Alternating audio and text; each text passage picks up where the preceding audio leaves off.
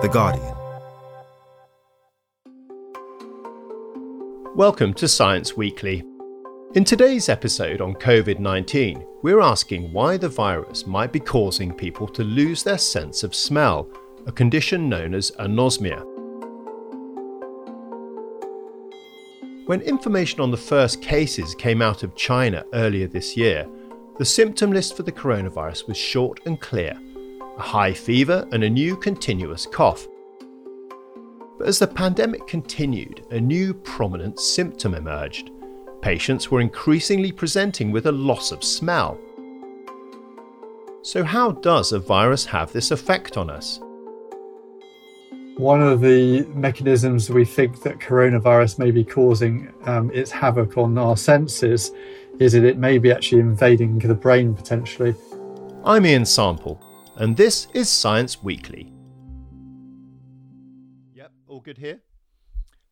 Carl, how are you? And I'm not too bad, thank you. Yes. You're an ENT surgeon and rhinologist, right? Yes, that's right. Are you still managing to see patients? Uh, managing to talk to patients, uh, see them occasionally via video consultations. So you must have your Zoom skills down pat now by now. Absolutely.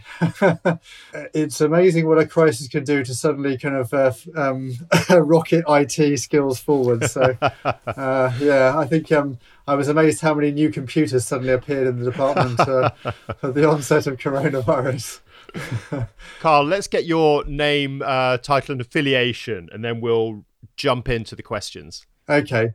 Uh, so I'm a Professor Carl Philpott, and I'm Professor of Rhinology and Olfactology at the University of East Anglia.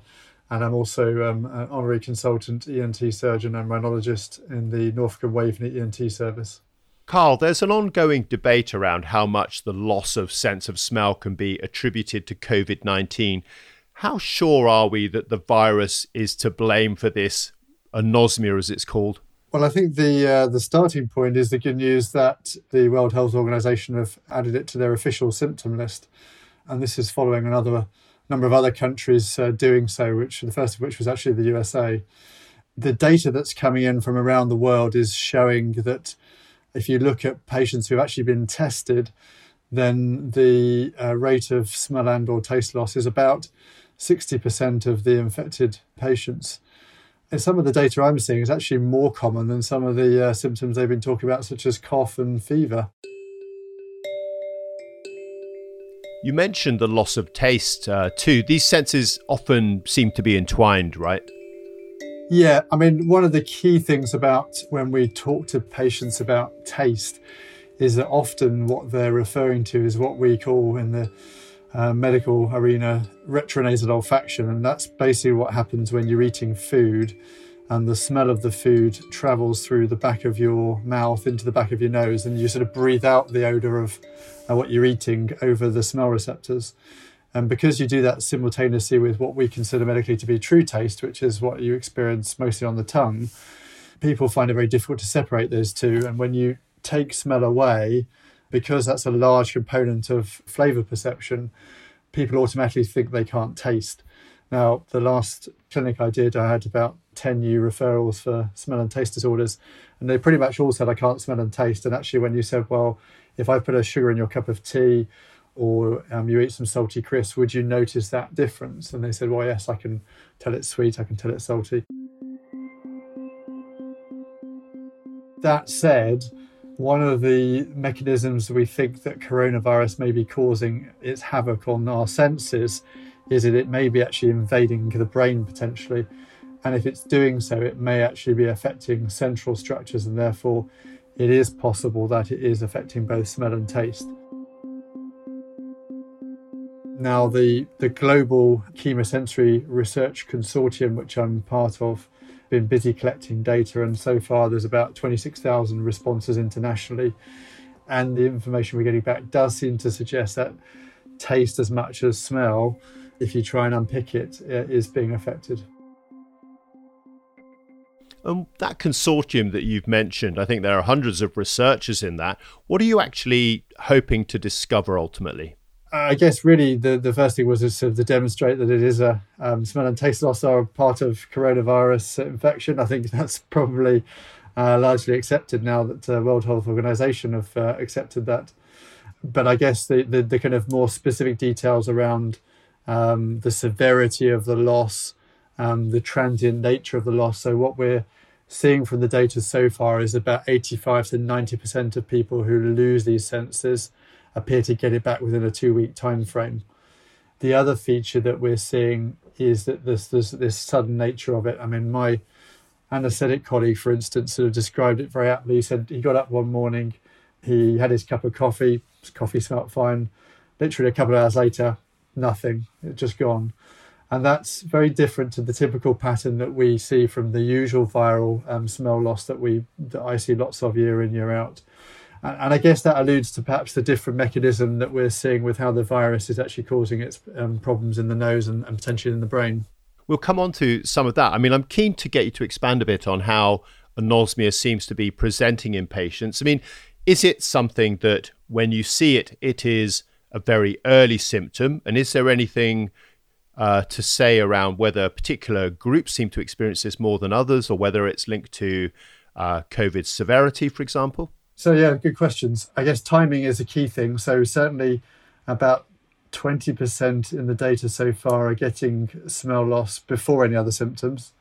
Probably a sort of larger proportion are getting it alongside the other symptoms. And about 20% appear to be getting it without any other symptoms at all. And that's why we've been really kind of trying to sort of, you know, to highlight this issue. We've seen this in healthcare workers, and that's sort of data I'm, I'm, I'm still working on at the moment. Because obviously, if healthcare workers are experiencing smell loss and they get no other symptoms and they're being told, well, you, you know, carry on, come back to work, obviously they're potentially infecting colleagues and patients that haven't so far been uh, affected by the coronavirus. It appears to be affecting a younger demographic. The, the typical age of viral related smell loss is usually between the ages of 40 and 70.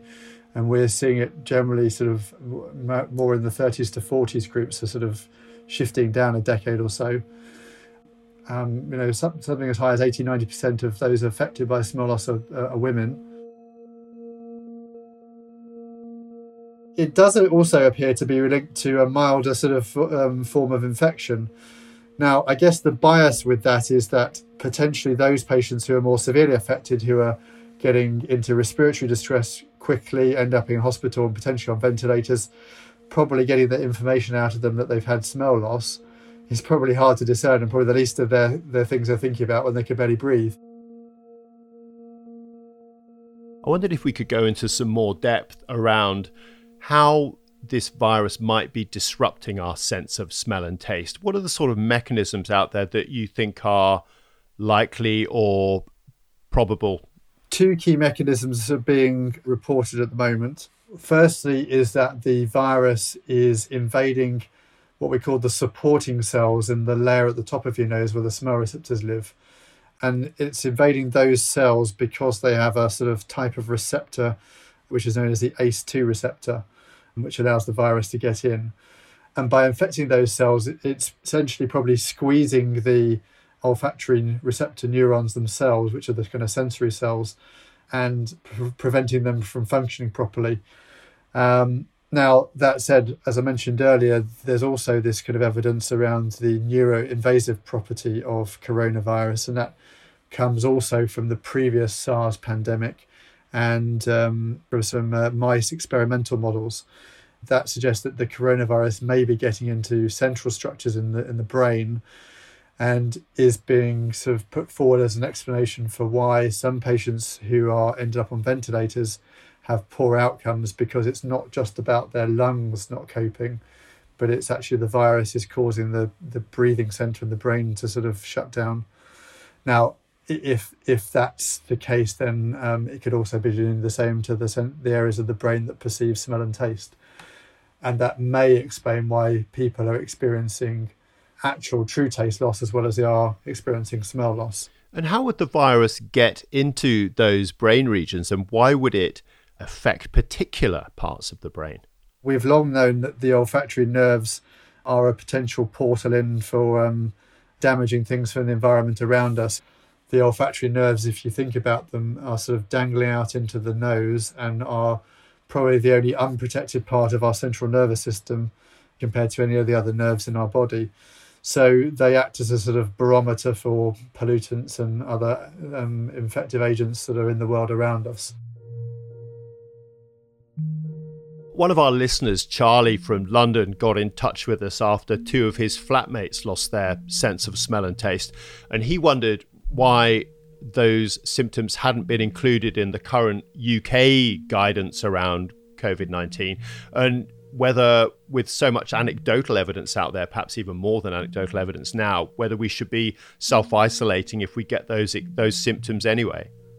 Yeah, no, I mean, I, I would definitely agree that uh, patients with uh, sudden onset smell loss should be encouraged to self isolate. And in fact, a group of us from the, the UK branch of the uh, Global Chemosensory Research Consortium have submitted a letter to um, the British Medical Journal to suggest that that really should be taken as a serious consideration now by um, Public Health England so I, I, guess it'll remain to see what the government decides to do on that in the in the coming days. But I said in the meantime, we would certainly encourage self isolation uh, for, for that symptom, even if it, there are no other symptoms at all, because as I say, other symptoms may develop afterwards, or or maybe they're in isolation. Carl, thank you so much for coming on the podcast and explaining all of this. Really uh, fascinating. Good to hear from you. Thank you very much, and thank you for having me on. Thanks again to Carl. As always, do keep sending us your questions on the science behind the outbreak by filling in the form found at theguardian.com forward slash COVID 19 questions, or one word. The Guardian's open journalism connects us. It brings us together when we need it the most. It arms us with the facts, it searches for answers, and it helps us imagine a better tomorrow. But today, our advertising revenue and newspaper sales are falling faster than ever before, which means we need your support more than ever. Your support will sustain us and make sure that our open journalism stays open during this crisis. Support The Guardian today. Visit gu.com forward slash support podcasts. Thanks for listening. Stay safe, stay inside where you can, and see you back here soon. For more great podcasts from The Guardian, just go to theguardian.com slash podcasts.